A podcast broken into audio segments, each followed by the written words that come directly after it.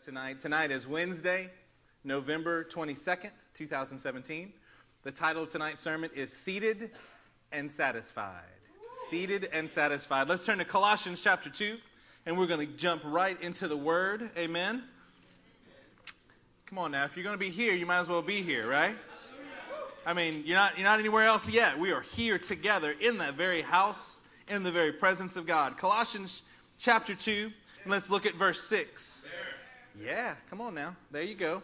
Verse 6 says this So then, just as you received Christ Jesus as Lord, continue to live in him. It's one thing to receive him as Lord, it's another thing to continue to live in him. Amen? Rooted and built up in him, strengthened in the faith as you were taught. And what is that next phrase? Come on, overflowing with thankfulness. Anybody overflowing with thankfulness in this place? This is the way that we should be all the time, and we know it. But isn't it easy to start thinking on the things that you don't have, on the things that you need, on the things that you want, instead of just overflowing with thankfulness? Turn to Hebrews chapter 12. Turn to Hebrews chapter 12, and we're going to look at verse 28.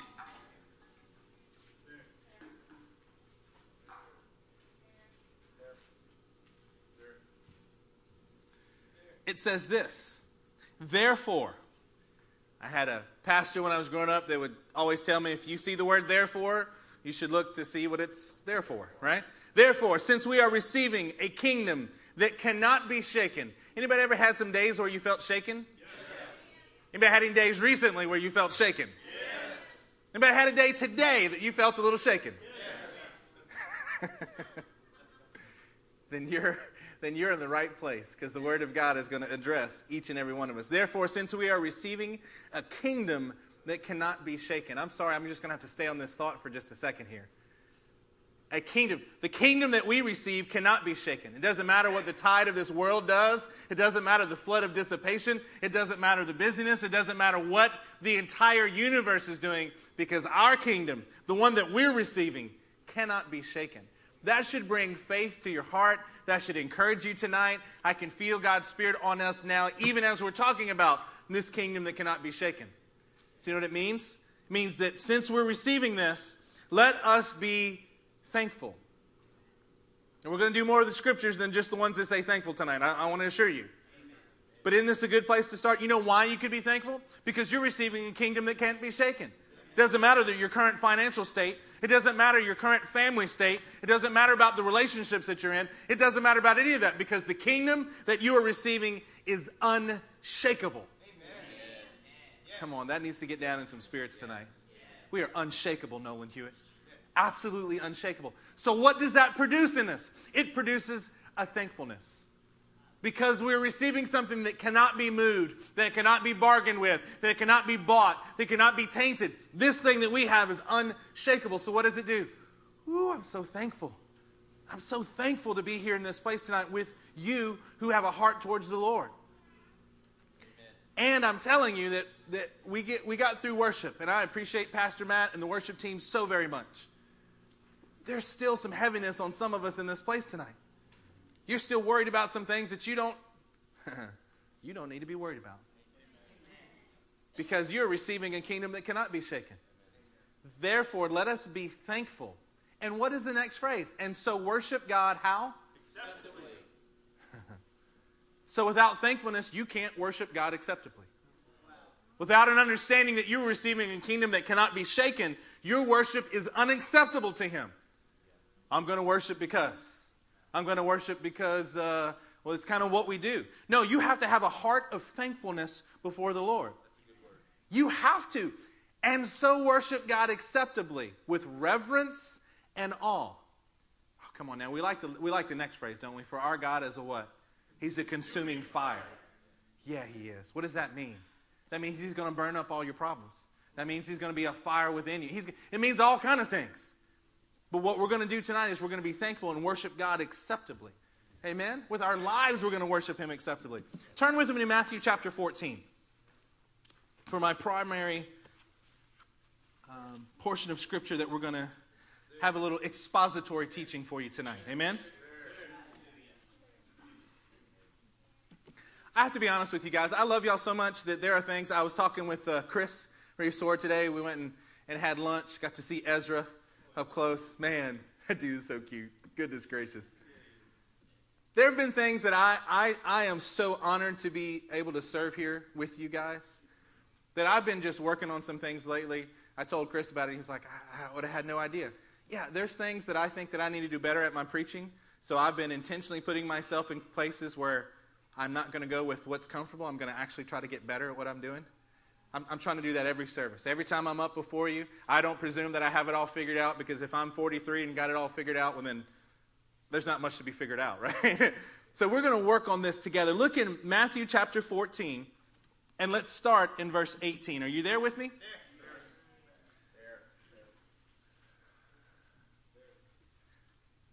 Now, this is the story. This is the true to life story, true life story of Jesus feeding the 5,000. Now, what, let's look in verse 16 for just a second. The disciples wanted to send people away, right? Jesus replied, They do not need to go away. You give them something to eat. We have here only five loaves of bread and two fish, they answered. And look, look what this says. Bring them here to me, he said. Um, who's the them that he's talking to?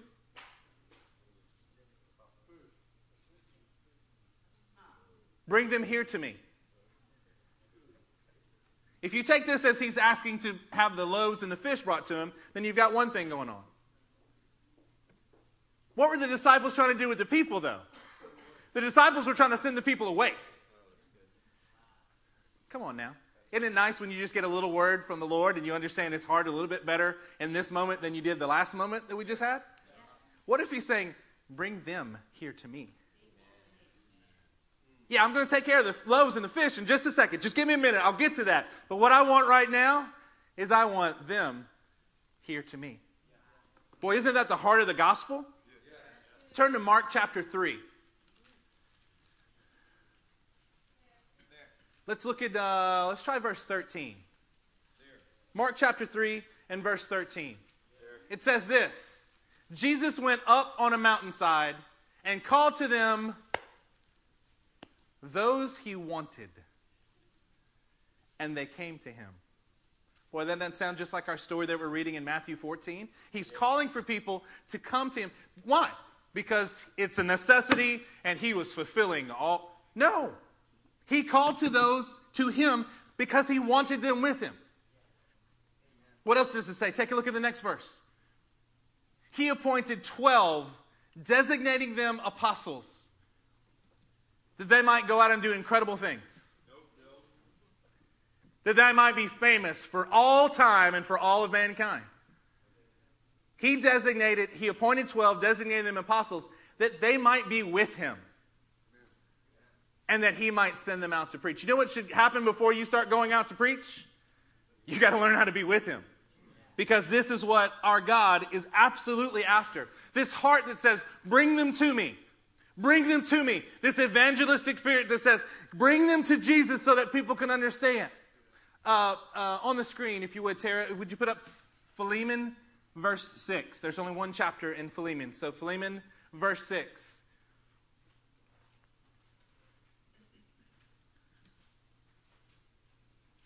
Yeah. There we go. I pray that you, you may be active in sharing your faith. Everybody say active. We need to be active in sharing our faith. You know why? So that you'll have a full understanding of every good thing we have in Christ. Wow. You know what happens is if you're not sharing your faith enough, you don't really understand every good thing you have in Christ.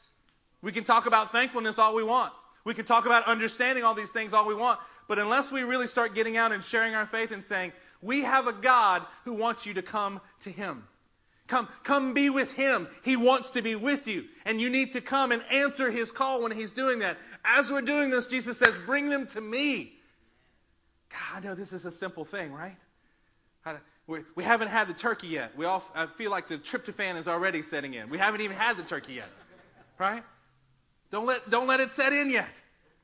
Because we have a God. What do we call him when we get uh, when we celebrate Christmas time? We, we talk about Emmanuel, which means what? God with, God with us. This idea that God wants to be with us should move your very soul. It should move your heart tonight. I know you know this, but I wanted to remind you of a few things so that it might help us in the right kind of way. Let's go back to Matthew chapter 14. Matthew chapter 14. We're going to be here. You can leave a bookmark right here in this passage because we're going to come back to it quite often tonight. Bring them here to me. I'm so glad when I want to run people off, Lord says, now bring them here. and he directed the people, verse 19, to sit down on the grass. You know what I thought of as I was thinking about this passage? I thought about what a true pastor's heart that Jesus was showing us here. Uh, pastor, he's just telling them to sit down on the grass. Keep your place here and let's turn to Psalm 23. Let's turn to Psalm 23 just real quick. You guys know it, but I'm asking you to turn to it for a reason. There, there. There. There.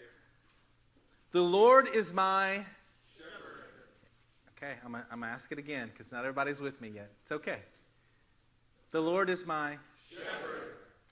What happens when the Lord is your actual shepherd? I shall not be in want.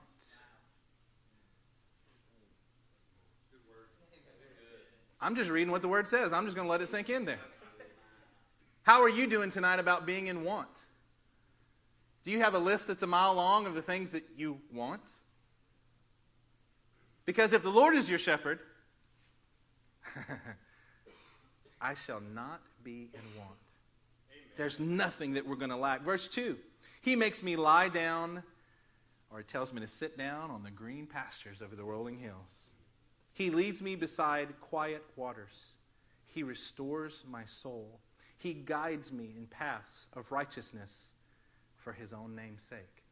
Can you hear the gentleness of this? Can you hear the Lord as a shepherd leading his people beside the green pastures and the still waters? Come on, some of us in this room need some green pastures and still waters tonight. You've got anxiety going on in your soul. You've got your mind that is racing for some of us in the room because I can feel it. It's racing. We've got to. And you get in bed at night and your mind, you have a trouble, you either, while you are still awake, you have trouble controlling your thoughts because they're just, they're, inner, they're frenetic in their energy in your mind. Thoughts, thoughts, thoughts, until you just get exhausted and you pass out. The Lord leads us into green pastures beside still waters. You know why? Because the sheep, it's difficult for them to, to drink when the waters are troubled. We're going to have a little, a little offshoot, a little, a little pool that they might come and drink of. Let's go back to Matthew chapter 14. Jesus directed people to sit down on the grass. You know what happens? Pastoring and leadership in a church is supposed to bring order to your life. Not control, but order. It's supposed to put things in the right shalom in your home. What we talk to you about, what the Lord talks to us about, what the Lord leads our elders to do is to put you in the right kind of place so that the Lord might minister to you and feed you. How are you doing at getting in the right places for the Lord to speak to you? How, are, you are you setting, are you following the leading of the Lord? Are you allowing His peaceful, shalom to be all over you so that you are in the right place. You're in the green pastures. You're by the still waters, that it's easy for you to get whatever you need food wise, whatever you need to get drink wise, whatever you need for your sustenance. The Lord is actually providing it for you. Come on, keep your place here. Turn to Leviticus chapter 26. This is one of my favorite passages on this scripture. Leviticus chapter 26.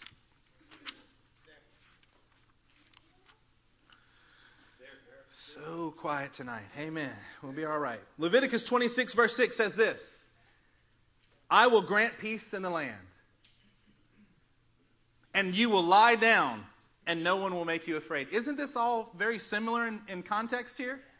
Whether it's Psalm 23, whether it's Matthew 14, we see this idea of lying down. Why? Because the Lord is speaking as a shepherd to his sheep.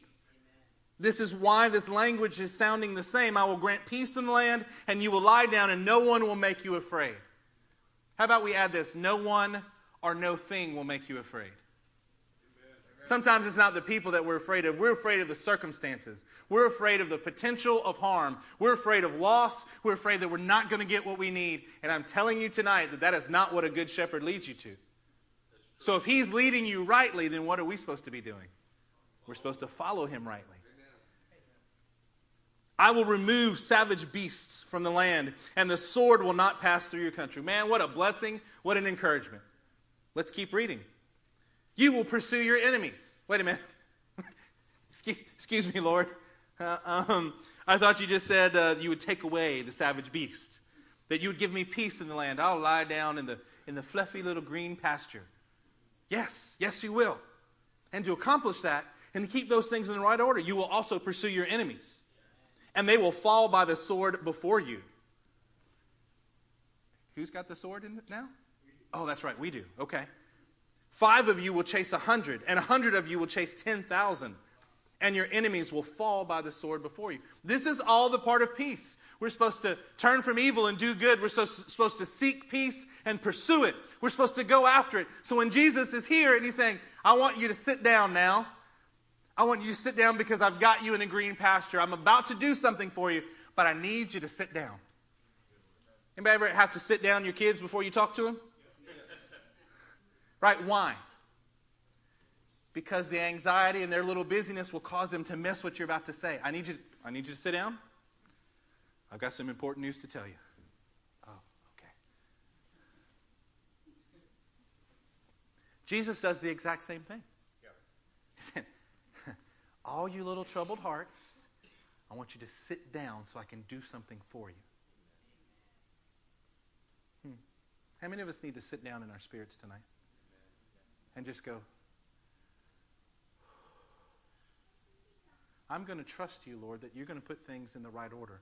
I'm willing to go out and, and seek peace and pursue it. I'm willing to chase my enemies because when I get this in right order, you know what I can do? Because you've already promised it to me. As a matter of fact, you started off with the promise that I can sit down and no one will make me afraid. Amen. God, come on now. This is nice to talk about in theory, but then we're all sitting here and we all know each other because we're family. And you know that when your bank account hits whatever level that is, you've got a level that you're fine with, and you've got another level that you begin to panic, don't you? You've got one level of things being okay in your life and a little bit of chaos. You're okay with this much chaos, but once it hits a certain level, then, then the fear begins to set in in massive ways. I'm, I'm reminding you tonight that we're receiving a kingdom that cannot be shaken. So let us be thankful so that we can worship God acceptably with reverence and all because our God is a consuming fire. If He's the consuming fire that has promised us something, He's going to fulfill it. Amen. Surely He will fulfill it. Let's go back to Matthew 14. Verse 18 says, Bring them here to me. That evangelistic spirit that we've got to have reminding ourselves that He wants people to be brought to Him and he directed the people to sit down on the grass.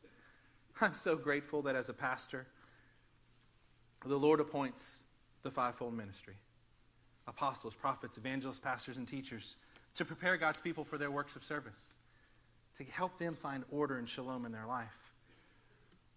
Taking the five loaves and two fish. Come on now, you guys are with me. Y'all, are, y'all most people in here are Bible scholars. You know so much, you've learned so much. What does the number five typically represent in the Bible? Grace. The number for grace. You've got five loaves and two fish. So if you've got grace, what does the number two typically represent? A covenant. A covenant. You mean to tell me that Jesus is going to bless more than 5,000 people here with a covenant of grace? Amen. This is what he's sitting them down for. He's like, I don't want you to miss this. I want you to calm down for just a second. I want you to rest in me and find out that I'm about to give you the very origin of this thing is going to be a covenant of grace. Let's turn to Romans chapter 5. Romans chapter 5. Let's look in verse 1. I keep coming back to Romans chapter 5 lately. I'm only going to share a few verses, but I, I keep I keep finding the Lord directing me back here, and I, man, I love this passage. Therefore, since we have been justified through faith, have you been justified in this place today? That's not a trick question, and, and I actually want you to answer me. Have you been justified by faith today? Yes. Wow, because some of y'all were like, do we answer? No, yeah, answer. It's okay. Therefore, since we have been justified through faith, we have peace. I realize this is a New Testament term here, but I'm going to call it shalom because that's what they would have been thinking of.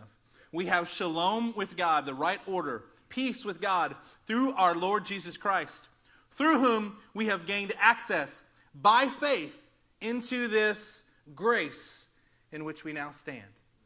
The grace, the power to say no to everything that's ungodly. But the Lord Jesus sets up a covenant of grace. Turn with me to 2 Corinthians. 2 Corinthians chapter 9.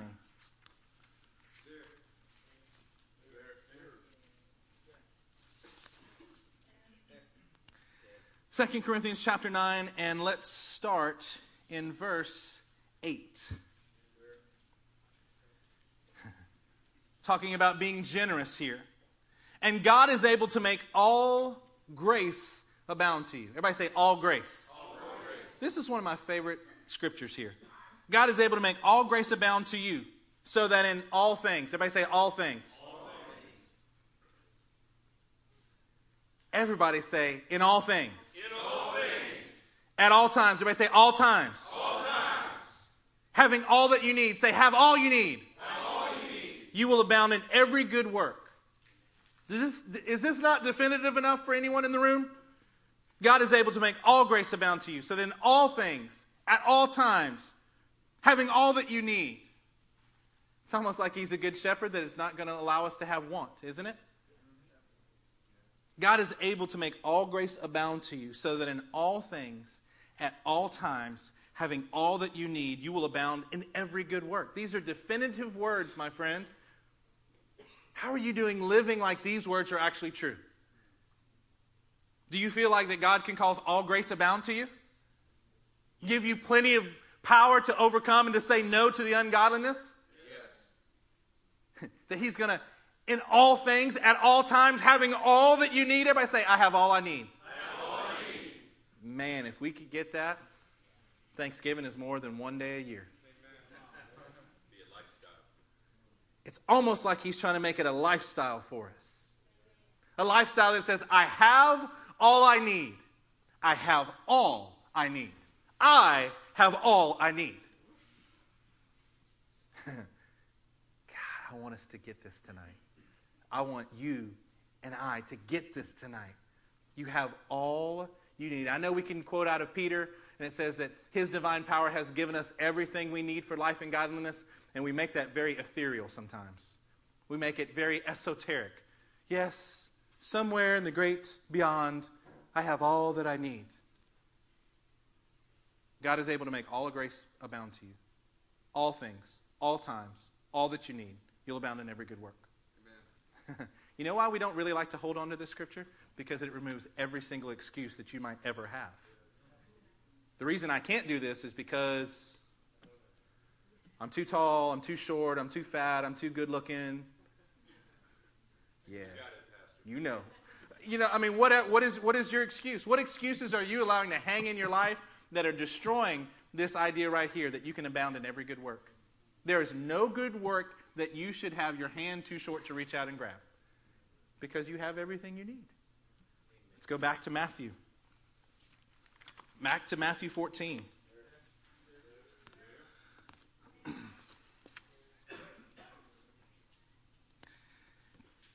Verse 19, and he directed the people to sit down on the grass, taking the five loaves and two fish and looking up to heaven. When you have a covenant of grace, it puts your eyesight in the right place. Amen. You're no longer focused on the problems around you because you have all that you need. Looking up to heaven, he gave thanks and broke the loaves. He gave thanks. Everybody say, gave thanks. Gave thanks. And broke the bread. Turn to Psalm chapter 34 with me. Do you realize that you can't even enter into the kingdom until you're broken? Until you, until you and I are broken. There are people here in this room, and the truth is, is you're not completely broken yet before the Lord. You might be getting that direction, but the truth is, is you're still not broken. You know why? Because Maybe you haven't entered the kingdom yet. There's a brokenness that's required of all of us. The Lord can get our attention. He can put enough pressure on your life that you feel broken in every way, and there will still be people who do not break themselves in their own heart before the Lord. Instead of falling on Him, the rock, and being broken to pieces that He might accept you into His kingdom, we fight. We get angry at the Lord. We resent Him for what He's doing, and the truth is, is He's trying to enlighten us onto the brokenness that's required. Jesus turned his gaze towards heaven. He took the bread and he broke it. Amen. I asked you to turn to Psalm 34. Psalm 34, verse 18. Lest you think that I'm just making these things up. Psalm 34, 18. Are you there? The Lord is close to the brokenhearted. Have you ever been brokenhearted before?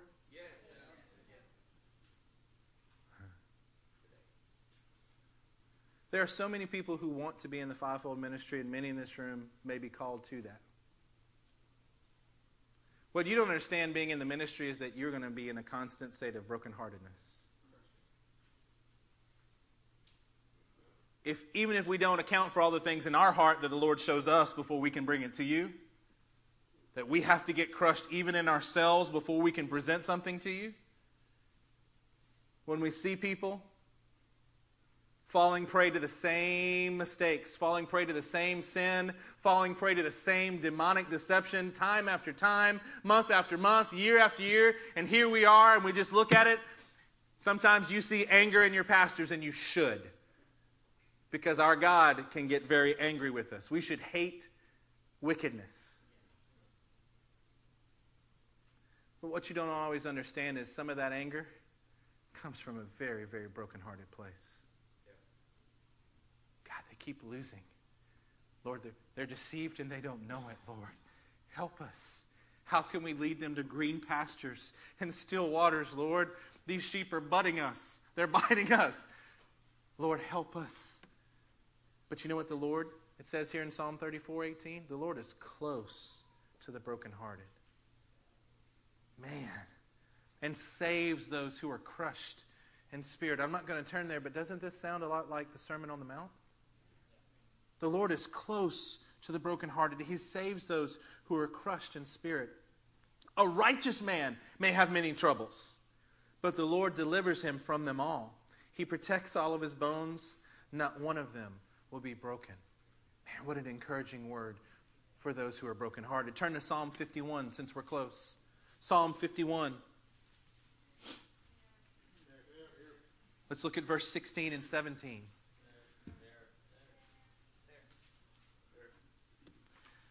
It says this You do not delight in sacrifice, or I would bring it. You do not take pleasure in burnt offerings. The sacrifices of God are a broken spirit, a broken and a contrite heart. When you are broken over your sinfulness, over your weakness, over your desperate need for Him, it is a sacrifice that God can accept from you. Oh God, you will not despise these things. Turn to Isaiah chapter 61. Isaiah 61.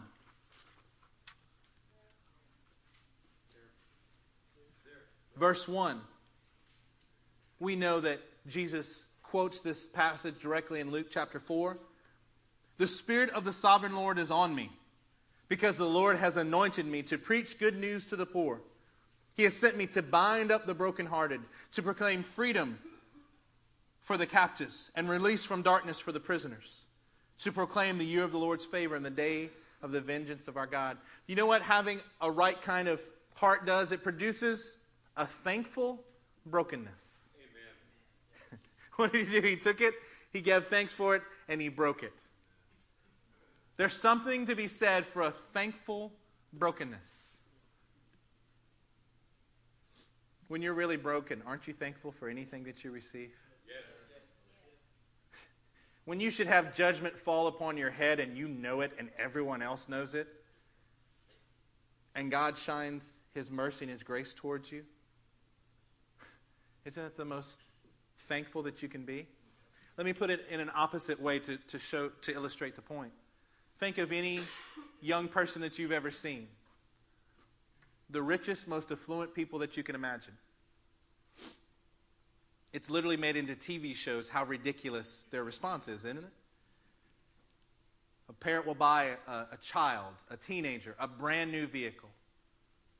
50, 60, 70,000 dollar vehicle. The child will go out and wreck the vehicle. And before the wheels have stopped spinning on the wreck, the parents have bought them a new vehicle. You think there's any thankfulness there? No. Entitlement. It's an entitlement spirit. Uh, I've seen it more times than I can count.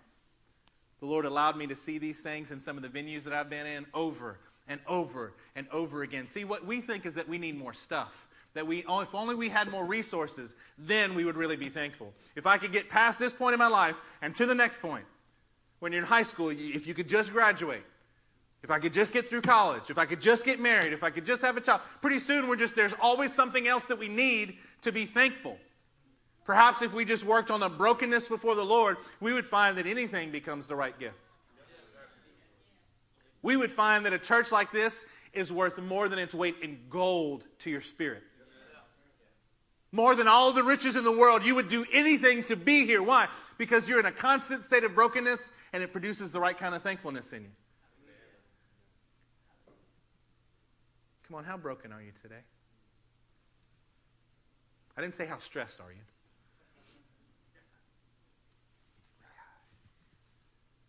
Yeah, because brokenness and stress aren't the same thing. Brokenness and worried, not the same thing. Brokenness and frustrated, not the same thing. God draws near to those who are a broken spirit and a contrite heart. He will not despise you. He's not some fickle person that loves you and wants to draw you close and then immediately shove you back the second that you feel any weakness. But that's the way we treat the Lord, isn't it? It's the way we treat each other. I know this to be the case because some of you, my dear friends, my family members, will get partial stories when we're talking to you. Why? Because you want to protect what you think is wrong. Yeah, I'd rather you just be broken and be like, God, that was terrible. I was awful at that. Perhaps the Lord can forgive me and just cry out to Him. That, that's so much an easy. We just kind of skip all the in between. We get to a brokenness that produces thankfulness. God sets you in the green pastures right by the still waters. How are you doing in your brokenness today? We've allowed a lot of other things to be substituted in our life for brokenness. I want to be broken before the Lord. Why? Because I know He'll help me. Why? Because He called us to be with Him. Bring them to me. Get them close to me because I am what they need. Get them right here. Yeah, that's me. Yeah, I know I get to stand up here and I know I'll wear a microphone, but that's me. I want to be rightly broken before the Lord so that He can come and move in my life. How about you? Let's turn back to Matthew 14.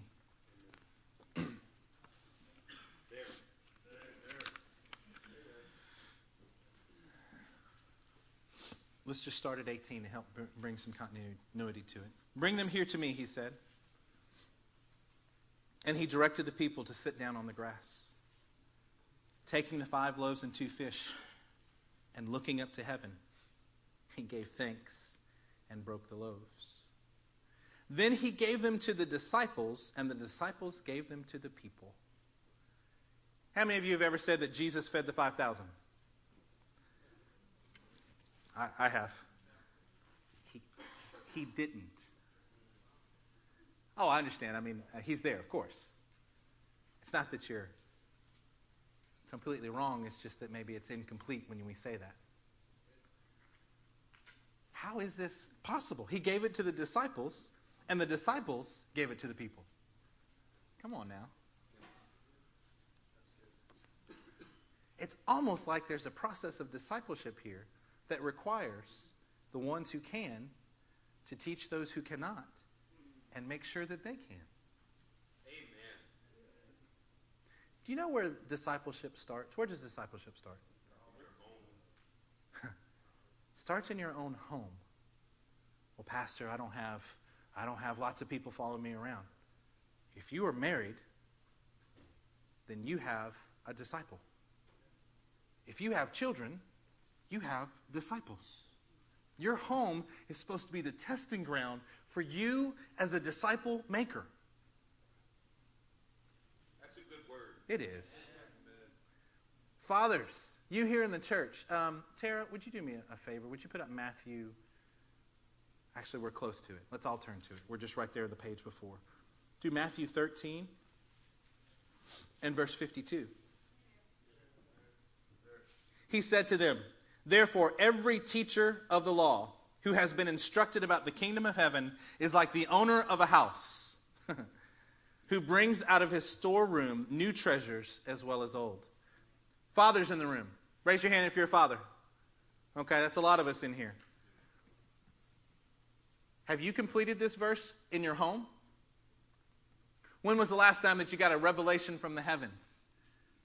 You brought something out of the storehouse, either old treasure or brand new treasure, and you shared it with the people inside your home. You shared it with your kids that they might understand something that the Lord has shared with you. When was the last time that we've done that? Jesus did it. He took it and gave food to the disciples, and the disciples gave it to the people. Amen. What we're doing here at this church is not just trying, that it's, we're, we're not making this stuff up. It is a way of life that we're supposed to all be em, emulating. I was going to say imitating, but that's not the right word. It's emulating. We are supposed to do what we see that others have before us have done. Hey, husbands, what about you? When was the last time you didn't just pray over your wife for a need, but you led your wife into the very presence of God Come on now. outside of a church service? When was the last time you took your wife by the hand and prayed and felt the power of God in your home? Discipleship begins in our homes. Turn to 1 Timothy chapter 3. It's quiet in here. It is really quiet in here. 1 Timothy chapter 3.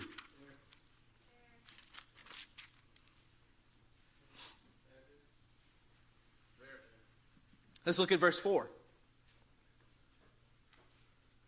Is everybody there with me? There. You know I love you, right? Okay. Just real quiet up in here. He must, uh, 1 Timothy chapter 3, verse 4. Someone who's wanting to be an overseer must manage his own family. Everybody say manage. Manage. Come on now.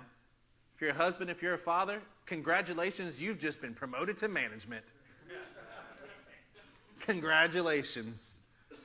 He must manage his own family well and see that his children obey him with proper respect. Verse 5 If anyone does not know how to manage his own family, how can he take care of God's church? If we only followed these two verses in American churchianity, so many things would be fixed. So many people would be unemployed. if you can't manage your household, please uh, praise God for all of our great and glorious, illustrious visions of grandeur that you have about ministering for the Lord. Praise God. Now get your home in order. Keep your word, even when it hurts. Find some deep convictions that the Word of God has put down in your heart. Do, let's start with the basics, folks. And the basics are that you manage your own family well. Let's look at verse 12. A deacon must be the husband of but one wife and must manage his children and his household well. Huh. You know what this word there is for manage? It's the Greek 4291, proisthemi. That's my best stab at that. It means to cause to stand before. I'm going to manage this. You know why? Because I'm going to go ahead and I'm going to work it to the place where I can put it before you and say, this is how it's done. I've managed this so well that it is worthy of being modeled after. I'm going to stand it before you. That's what this is supposed to be. That's exactly what we're supposed to be doing in our own homes, in our own lives. Turn to Jeremiah chapter 12. Jeremiah chapter 12.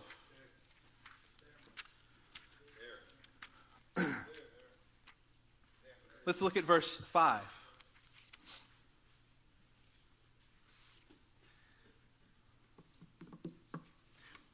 If you have raced with men on foot and they have worn you out. Anybody ever been worn out? What a great phrase. Right? You ever worked so hard you just couldn't move? Whew. I hope so. I hope you've had that experience. If you've raced with men on foot and they have worn you out, how can you compete with horses? If you can't get your own family in the right order, how are you supposed to do anything for the kingdom? Come on, man. If you stumble in safe country, how will you manage in the thickets by the Jordan? Isn't that interesting? If you stumble in safe country, I'm going to say that your household should be safe country. The Lord lets you uh, figure things out in your own home. He gives you the safety of having your own four walls and maybe another family there with you to work some of these things out before you get on a much grander stage to go, huh? Huh? Is this, is this right? Okay, not quite. Hang on. Let me go work on it some more. Let me go manage this a little bit better. Come on now. I, I want you guys to be a group of people that's running with the horses. Amen. How can you compete with horses? I'll tell you how we can. It's called discipleship. I'm not going to get worn out by the footmen. I'm just not going to do it. We're going to have this be the right way. Turn back to Matthew 14 for me.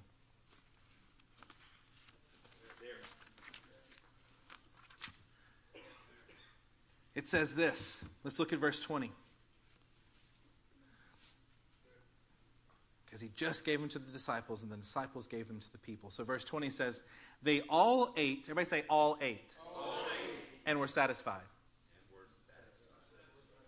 Uh, is it an easy uh, venture for you guys to pick where you're going to go for lunch? Here's, here's how it sounds in my car. Hi, hun. Hey, babe. Where you want to go from lunch? Anywhere you want to go. Liar! Because in our car, here's the way the next thing goes. Okay, well, let's go here. No, I don't want that. Then you pick. No, no, no.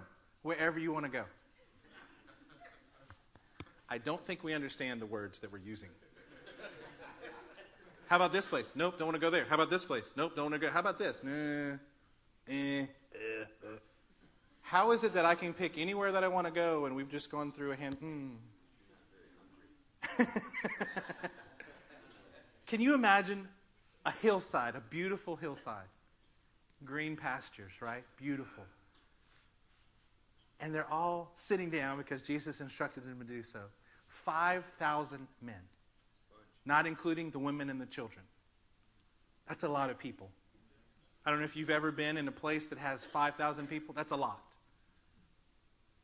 I've been in stadiums. I've been in different places that had 15 to 20,000 people out in a big area. That's a lot of people. The Word of God says in verse 20 that they all ate.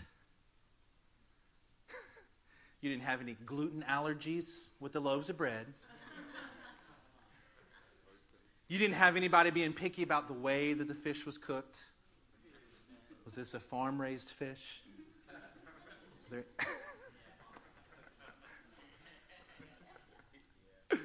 Yeah, it was just a miracle that they all ate, everybody ate, and were completely satisfied.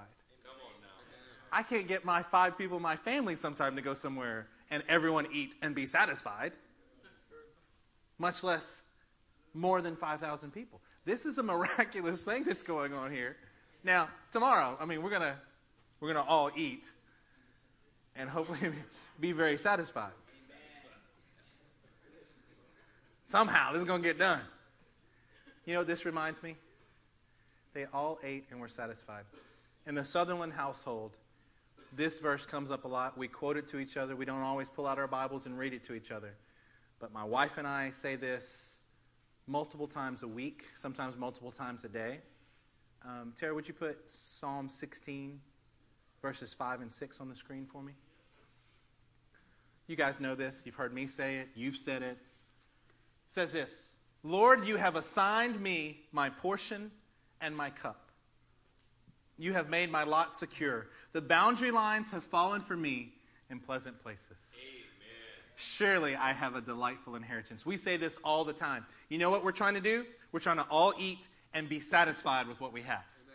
Not be longing for something else, not needing anything else other than God's provision. Almost like every word that proceeds out of the mouth of God is going to be enough for us. I don't, I don't need anything else. I don't need new shoes. I don't need anything else other than God's presence. So we say this to each other a lot because we need to realign our hearts often. Lord, you've assigned, you've assigned me this life. Out of all the places on the planet that I could be, Lord, you assigned me right here to this group of people. You assigned me on Forte Drive. That's where the Lord of all creation decided to put me and my family. He assigned me my portion and my cup, and it's secure. Man, I, I love the fact that the Lord has assigned me these boundary lines. I'm so happy. I'm so delighted. That's the Sutherlands. The Stevens have a similar verse when they're contemplating these ideas, and it's out of Deuteronomy chapter 32, verse 3 and 4. Perhaps you've heard this. It says this I will proclaim the name of the Lord. Oh, praise the greatness of our God. He is the rock. His works are perfect. All his ways are just. A faithful God who does no wrong, upright and just is he. Amen. You know what they're trying to get at? To all eat and be satisfied. Are you satisfied today with what the Lord has assigned you? Yes. Are you satisfied with the fact that his works are perfect and everything he does is right and just? He doesn't ever do anything wrong. He is upright and just. What he does is right in my life. Are you, are you there yet? You know, the Piros also have a verse. Turn to Joshua chapter 23. And let's look at verse 14.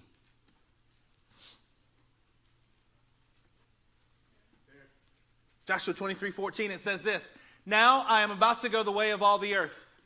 You know with all your heart and so that not one of all the good promises of the Lord your God has given you has failed. Not one promise that he's made to you is going to fail. Every promise has been fulfilled. Not one has failed. It says it in a repetitive way. Why? Because we as human beings need that.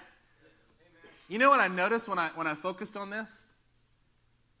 Sutherland's had a verse from the writings that we speak about all the time in our home.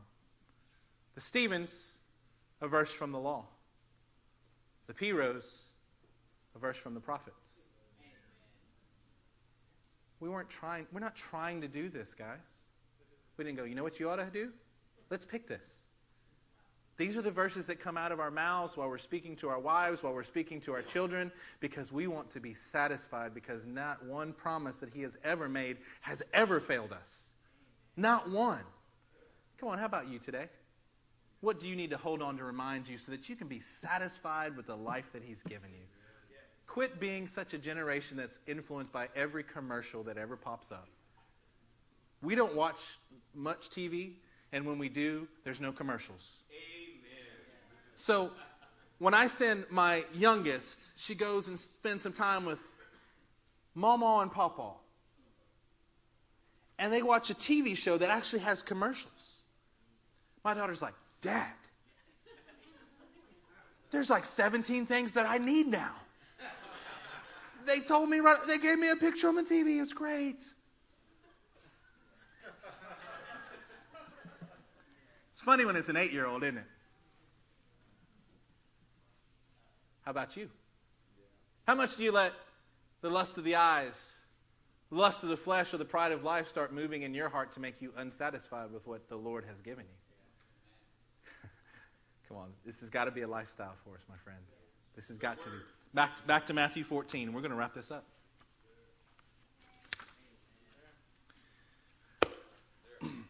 they all ate and were satisfied. That's incredible. And the disciples picked up 12 basketfuls of broken pieces that were left over. 12 basketfuls of what kind of pieces? Broken. Oh. It's important that we're broken, my friends. That we stay broken. My biggest mistakes in my life have come when I thought I had it all worked out. Thought I had it I can do this, I got this. Don't tell me that I don't got this because I got this. And then I fell flat on my face. I mean, I know that I'm the only one that's like that. I mean, I get it. Unique individual that I am. These guys picked up 12 basketfuls of broken pieces. This is a church that's well versed on Eliam and the nations. The 12 the result of these actions, when we stay broken before the Lord, we allow His covenant of grace to come in us. We realize that He's trying to draw us close. We realize that He's putting order in our life that we might be in green pastures and have still waters. The fact that He is calling to us to be satisfied with what He does, it's almost like the result of these actions will be the salvation of Israel. It'll be life from the dead for the rest of us. What a neat, small story we've read what is this, three verses now? Four verses tonight? And getting an encouragement from the heavens. Turn to Revelation chapter 1. Lest you think that I'm going to skip the prophets in the Newer Testament. You know, it's amazing. There are seven verses in Revelation that talk about being blessed by reading the words of this prophecy. Look at chapter 1, verse 3. Blessed is the one who reads the words of this prophecy. You're blessed if you read it. Amen. And blessed are those who hear it and take it to heart. It's almost like they're referencing, I know it's a New Testament. It's almost like they're talking about Shema. It's almost like they're saying, you got to hear it and take it to heart, what is written in it, because the time is near. If seven times it says, blessed is the one who hears it and who takes it to heart, let's turn to Revelation chapter 22. It's almost like Revelation begins with this idea that we have to take it to heart and obey the words of the Lord. Revelation 22 7. It begins with it and it ends here. Behold, I am coming soon. Blessed is he who keeps the words of this prophecy in this book. You want to learn how to be thankful? You know what that's going to? You getting in the Word, you hearing the words of the Lord, but not just with your physical ears, but inside the depths of your heart, that you hear it and you take it and you put it into action. You allow the brokenness of His word to come in and go, Golly, I thought I was strong in that, Lord. Your word just showed me how weak I am. Help me. I'm taking this to heart. I'm not going to let it crush me. I'm going to let it, I'm going to have the right brokenness in this area. Tomorrow, everyone in this room, you're either going to be hosting or be hosted around a meal, around a Thanksgiving meal. Some will be proud to, to serve your sweet potato crunch or your green bean casserole or maybe even your fried turkey. At, here at LCM, we want you to be thankful because you are bringing others to the table where you will have something prepared from the very Word of God. Then and only then will your family be seated and satisfied. Come on, stand up with me tonight.